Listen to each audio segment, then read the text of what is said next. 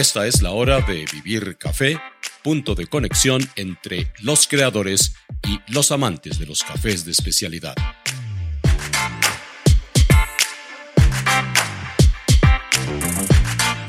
Les habla Hugo Sabogal. Bienvenidos.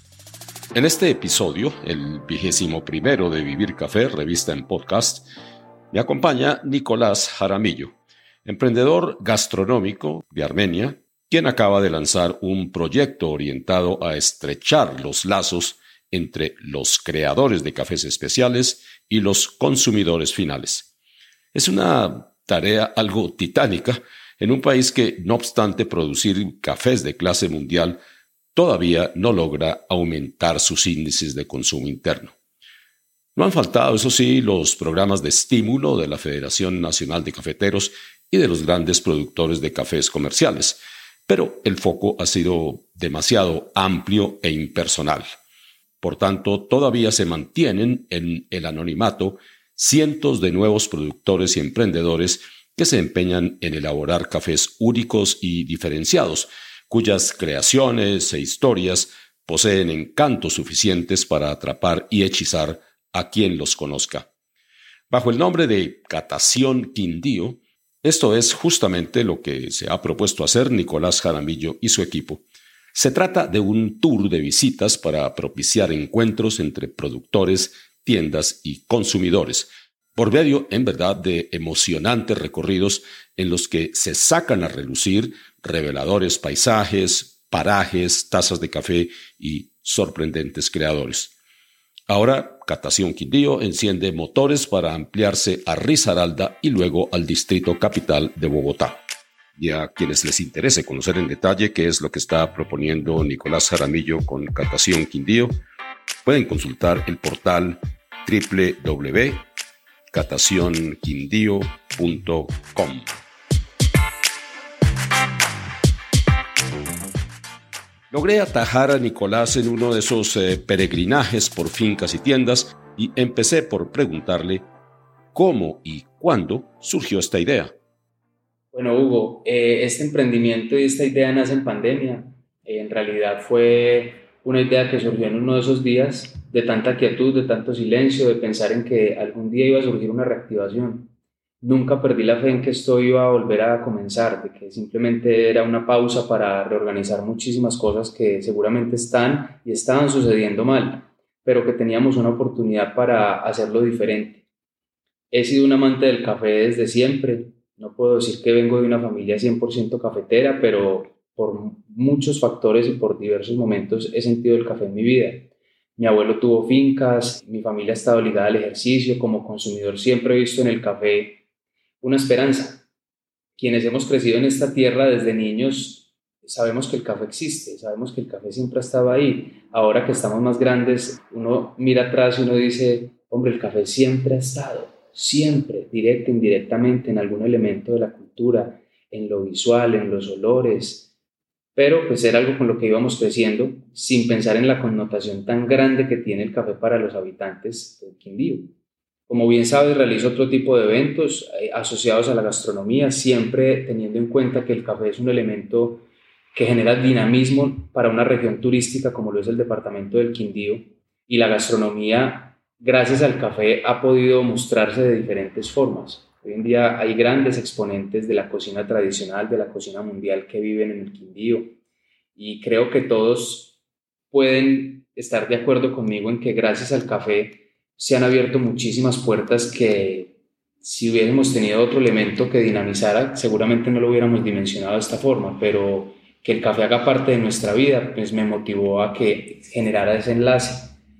He trabajado para la gastronomía, para el turismo y tengo muy presente que tristemente los índices de desempleo de nuestro departamento y muchísimos factores que hacen difícil que el departamento y que el Quindío crezca de una manera como más acelerada es eh, primero el desempleo que se genera en los jóvenes y estas nuevas generaciones pues están soportadas en gran parte en las generaciones cafeteras pero son pelados que salen de décimo y once y se quedan sin hacer nada durante un año, dos años. Entonces siempre pensaba en eso, cómo generar que a través del café enlacemos a las generaciones más adultas que tienen un conocimiento, que tienen un bagaje, que ya nos mostraron cómo es el negocio, cómo generamos esa sinergia entre ese nuevo joven que a veces no le gusta el campo, ¿cierto? No le gusta el ejercicio de ser recolector, no le gusta el ejercicio de la finca como tal, pero que ve en el café una oportunidad para salir adelante. Y bueno, así nació Catación Quindío, valorando las tiendas que hay en el departamento. Considero que en Colombia hemos tomado la bandera de abrir no solo las fincas cafeteras hacia un ejercicio comercial, sino de mostrar a la gente que esto se puede ofrecer de una manera muy exclusiva. Por eso no, no se nos hace extraño hoy en día pagar por el café eh, diferenciado tasas pues, de un valor más alto a lo que comúnmente se paga por un café, porque ya tenemos un reconocimiento y porque ya entendemos que el compromiso del café especial es un compromiso de las nuevas generaciones y que depende sí o sí de la tecnología y de la buena comunicación sacarlo adelante.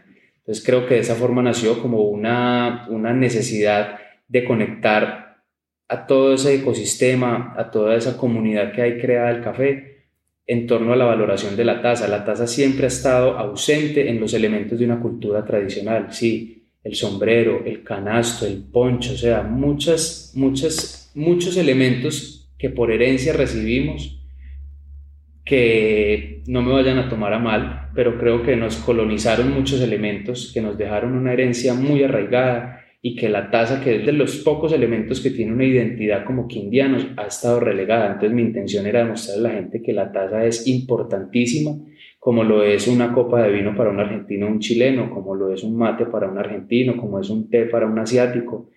Eh, pues vengo conociendo este ejercicio hace mucho tiempo y creo que hace falta valorar muchísimo más la taza porque es el resultado final de una cultura. ¿Y quiénes son eh, los participantes? Esencialmente las tiendas, pero Evidentemente esto tiene otros hilos de conducción, porque en la medida que uno visita la tienda y la tienda vende el café, el café se lo compran a un productor, etcétera, etcétera, ¿cómo has también eh, hecho en el ecosistema del cual hablas un ejercicio de un beneficio mayor, incluido evidentemente el consumidor? Eh, lo que nos une a todos es el café como producto pero lo que fortalece una cadena productiva que se siga moviendo son las historias que hay detrás de ello y yo no conocía esa parte, esa parte la desconocía. Entendía que vendíamos uno de los mejores cafés suaves del mundo, ¿cierto? Que el Quindío no es un departamento grande, entonces compite más en calidad que en cantidad, pero las historias que hay detrás de cada personaje son las que hacen diferente el ejercicio de vender café. Nos encontramos con personajes, por ejemplo, como los de la finca Buenos Aires, esos tres hermanos y sus padres algún día fueron los trabajadores de la finca de los Montero Palacio, que es el ejercicio de Nicolás Montero de Café 360, por ejemplo. Y hoy en el evento nos encontramos de tú a tú como productores de café. Pero si vemos el tema ancestral, vemos que las cuartas, terceras, segundas generaciones trabajaron juntos. Al ser un departamento tan pequeño, nos conocemos muchos y hay mezclas entre muchísimas familias. Entonces, vi que había una historia detrás de cada personaje. Estos nuevos habitantes de la ciudad nos, nos permiten ofrecerles un café de calidad. Y los pelados, la gente joven ha visto en la oportunidad del turismo un complemento a su oficio. Nos encontramos administradores, biólogos, avistadores de aves, nos encontramos gente que nada que ver con el ejercicio. Si vemos la historia de don Jesús Bedoya, Jesús Martín era profesor del Colegio Carlomagno, encontró en el café una oportunidad y pues genera un ejercicio brillante alrededor del café que hoy además le debemos en la buena forma muchísimo a él. Entonces es ver cómo nos hicimos muy valiosos sin habernos creído el cuento antes. Y desde afuera quizás nos veían como una región que la gente dijera, pucha, ya la gente debe vivir en torno al café de una manera exclusiva y demás. Y aquí lo hacíamos de una manera tan simple que creo que no encontrábamos ese valor diferenciado. Entonces desde hace algún tiempo viendo que hay tantos personajes en torno al café, Creo que se ha podido mantener muy bien ese traspaso generacional porque son personas adultas abiertas a hablar del conocimiento y somos jóvenes receptivos a entender que en esto nos falta muchísimo por entender y que lo único que hace diferente el ejercicio de nosotros como jóvenes es ser, jóvenes. Pero el complemento del café es exacto si hay una unión generacional. Creo que esa es la viabilidad del café como el producto más importante de la agricultura en Colombia. Nicolás, y ¿En qué consiste Catación eh, Quindío? Que veo y luego conversamos sobre ese tema, que va a haber una ampliación hacia Risaralda y posiblemente hacia Bogotá. Pero digamos en esencia, ¿qué es? En esencia, catación, una catación es la oportunidad de saber lo que me estoy tomando. ¿Por qué? Porque en Colombia nos hicieron entender por muchísimo tiempo, sino que antes lo desconocíamos y ahora ya lo entendimos, que producíamos un muy buen café, pero la motivación del mensaje del mercadeo, de la industria, de la economía era venderlo, no consumirlo. Entonces, ahora que los jóvenes nos han dicho, venga, yo cogí la finca de mi papá, pero decidí sembrar otra cosa muy distinta a lo que él tradicionalmente sembraba, me fui a venderlo por fuera del país y me fue muy bien, dejemos un poco del café acá. Yo no tengo finca, yo no soy productor de café, pero en este momento estoy viviendo de él y para el café desde otro punto muy distinto, como creando un evento y una oportunidad. Y así hay muchísimas personas. Entonces, la finalidad de esto es que, que inicialmente los quindianos eh, entendamos que es un privilegio vivir acá, no solo nacer, sino habitar esta tierra es un compromiso gigante con el café, porque afecta a la mayoría de vidas de las personas que convivimos acá. Y en ese orden de ideas era necesario que entendiéramos que hay un café diferenciado, que en el mundo se paga mejor, que acá no lo consumimos, pero que empezamos a consumirlo, y que hay unos métodos de filtrado que hacen que la extracción sea muchísimo más clara y hay un ritual en torno a él que lo hace valer mucho más y eso le genera un aporte gigante a la cadena productiva local. Entonces, nuestra intención cuál es? Que inicialmente el Quindío conozca las marcas, porque a eso también voy a, aquí no nos define ninguna marca de café.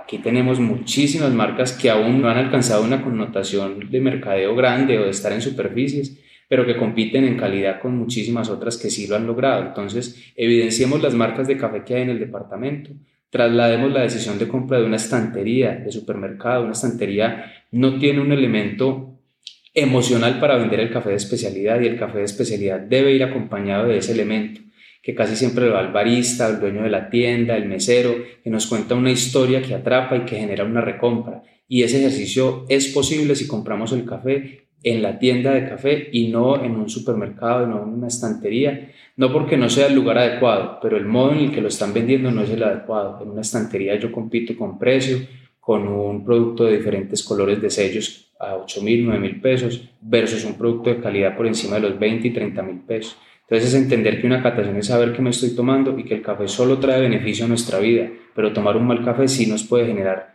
pues otro tipo de, de problemas. Ahora, para uno enterarse de cuál es la oferta, la verdad se diseñó una página muy bien hecha que se convierte casi que en una guía para que uno la navegue a sus anchas porque está dividida por municipios y obviamente las tiendas que hay en cada municipio. ¿Cómo se armó ese, tinglado?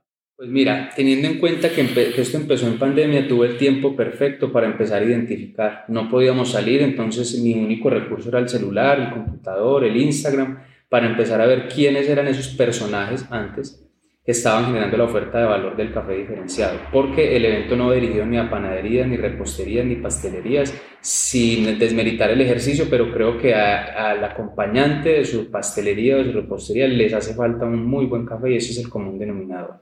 Entonces, inicialmente yo quería ir era por tiendas especializadas, esos que hacen el ejercicio más difícil que es vender café, donde tu elemento diferente es el café y las diferentes variedades, pero no te estás, no estás generando un fortalecimiento en otros productos gastronómicos. Entonces, inicialmente sí, la página propone una ruta muy clara en los cuales las personas no solo van a ver las tiendas participantes, sino que van a ver un video que relata y que caracteriza al productor no era un evento que propusiera una libra de café con una foto y, y mostrar un perfil de venta, no. El, el, elemento que diferencia la venta de este café es ese discurso y ese discurso está presente en cada uno de los videos que hicimos con las personas. Yo me reunía con ellos días antes, escuchaba su historia, hacía una caracterización, se las contaba, mirábamos si estábamos de acuerdo, si faltaba incluir algo más pero fue un ejercicio en el cual ellos se sintieran confiados en que en cuatro y entre 4 y 10 segundos le mostraran al mundo por qué vale la pena consumir el café que están produciendo.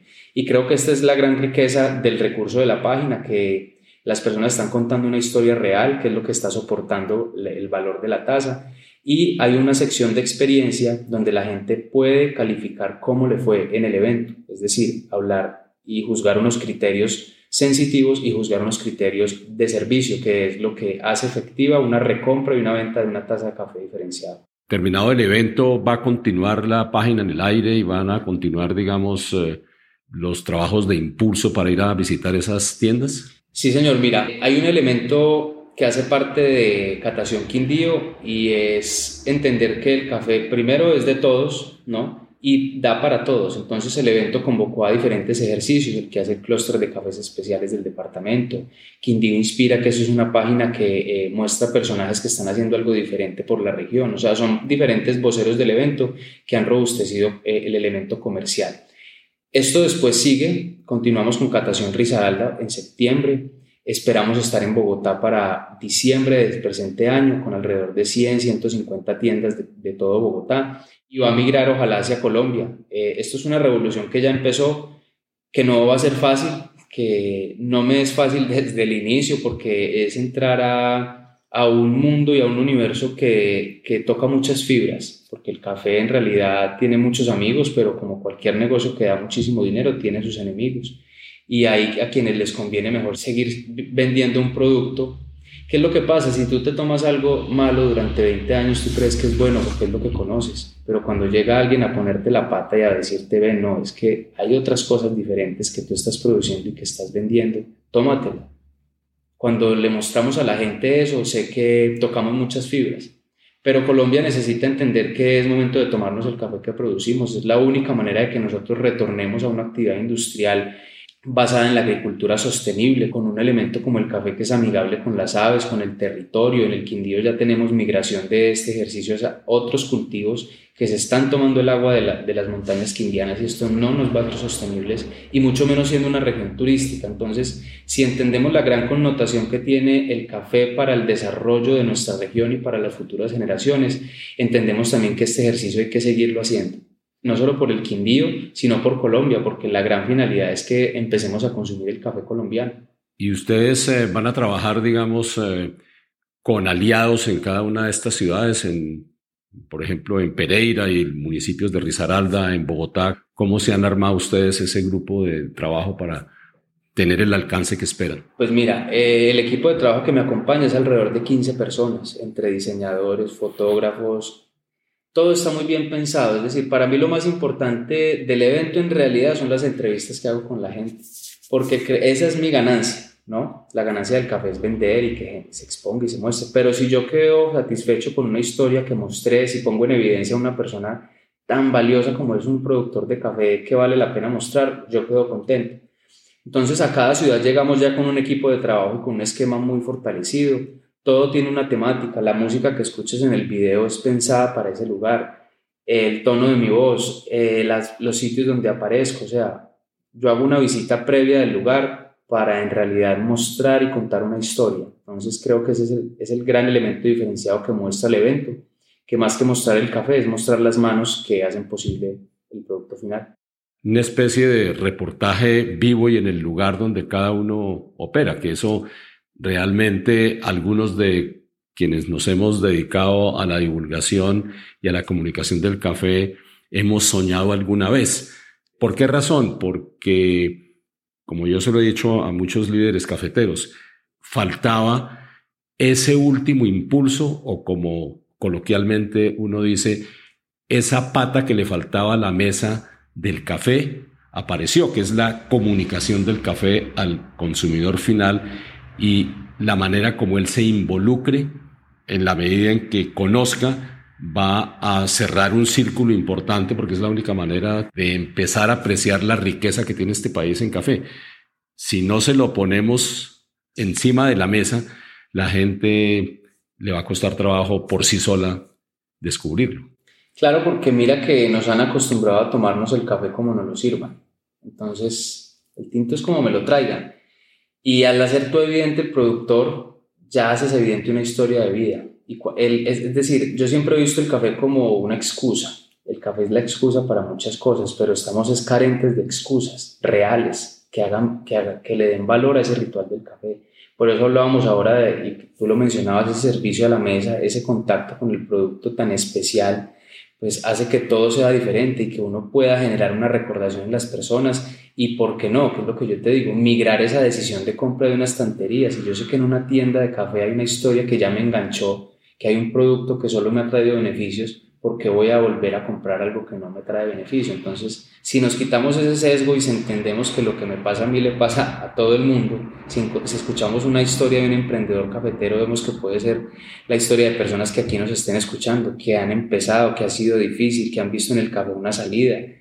Y bueno, este es el ejercicio que mejor evidencia, estamos con Vivir Café y con Catación Quindío en este momento, los dos hacemos parte de, todo el universo del café sin tener que ser productores. Entonces es mostrar a la gente que simplemente lo que le hace falta al café son enlaces, enlaces con buenas intenciones, porque creo que eso es lo que hace falta. Gente con buenas intenciones hay mucha alrededor del café, falta es que todos nos contagiemos de eso. Muy bien, eh, Nicolás, eh, abierto los micrófonos siempre de, de Vivir Café y mi compromiso de trabajo como periodista y columnista de, poder ser un cómplice de ustedes en este trabajo que me parece que merece el apoyo de todos eh, quienes eh, te conocemos y te escuchamos hoy en, en, esta conversación. Hugo, muchas gracias a ti. Siempre lo he dicho y con quien tenga la oportunidad lo digo, que estés habitando la región para nosotros es algo inmensamente valioso. Eh, no solo con, conmigo, pues en este caso que estamos aquí entrevistándonos, sé que apoyas muchísimos emprendimientos a muchísimas personas que quieren mostrar y que quieren contar su historia y creo que esto eh, pues valida lo que estamos haciendo. Eh, necesitamos enlaces con buenas intenciones y creo que Vivir Café y Hugo Sabogal ha sabido entender muy bien lo que es el Quindío. Entonces te agradezco a ti por el espacio.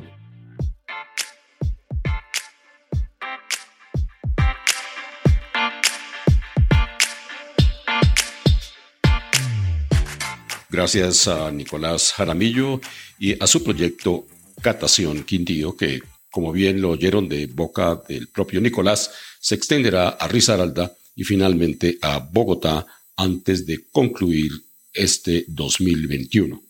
Nos volveremos a conectar en un par de semanas con otra entrega de esta serie Café en Marcha de Vivir Café, revista en podcast. Hasta pronto y mientras tanto buenos cafés y buenos momentos.